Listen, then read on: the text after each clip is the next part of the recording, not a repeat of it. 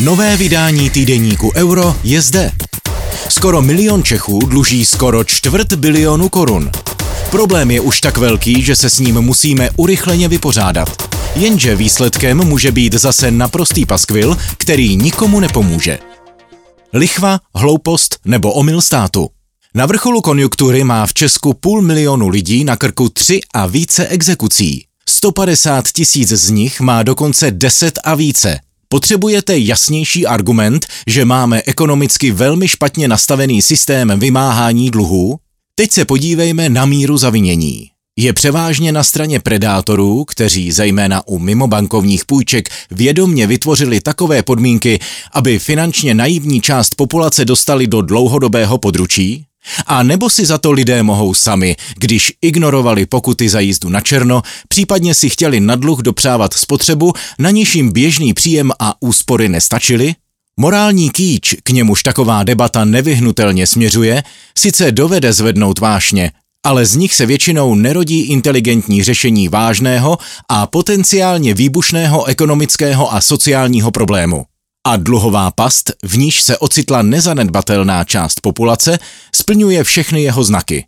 Takže je dobře, že se teď problém konečně ocitl na politickém stole.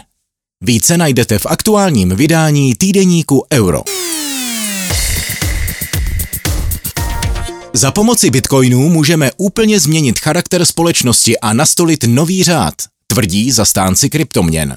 Týdeník Euro se vypravil na jejich pražský sled a zjišťoval, jak moc je tahle budoucnost reálná. Nový zašifrovaný pořádek.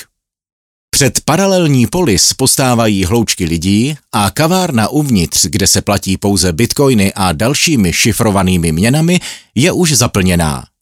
U registračního pultíku se vydávají papírové náramky, které zaručí volný pohyb po areálu Polis i přilehlého divadla La Fabrika.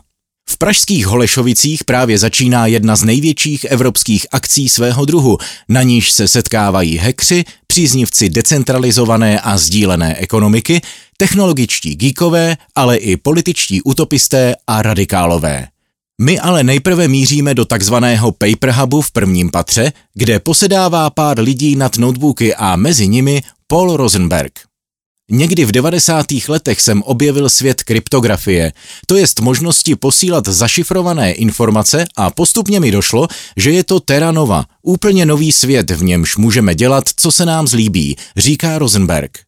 V tomto novém prostoru lze podle Rosenberga postupně vytvořit nový společenský řád, který bude nezávislý na centrálních autoritách, jako jsou stát či úřady. Více najdete v aktuálním vydání týdeníku Euro. Přináší česká firma Heda revoluční změnu v oboru velkokapacitních baterií, nebo se jedná o slepou cestu vývoje? Po bombastickém rozjezdu přichází pochybnosti a skepse. Je to jen vinou komunikačních chyb autorů projektu, nebo je zatím přehnané očekávání?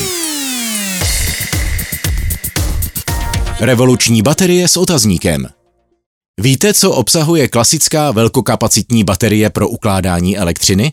Vlastně to jsou poskládané a pospojované stovky i tisíce článků vzhledem připomínající běžné tuškové baterie. Za to revoluční česká baterie HEDA znamená revoluční změnu, tvrdí investor Milan Riedl. Mřížky s tajemnými černými tabletami od sebe odděluje tenká vrstva keramiky. Výsledkem je spolehlivé, levnější a stoprocentně recyklovatelné zařízení. Pozorovatel chvílemi propadá pocitu, že stojí na Prahu energetické revoluce a má před očima převratné řešení, které za pár let proslaví české vynálezce a jejich skvělou práci po celém světě.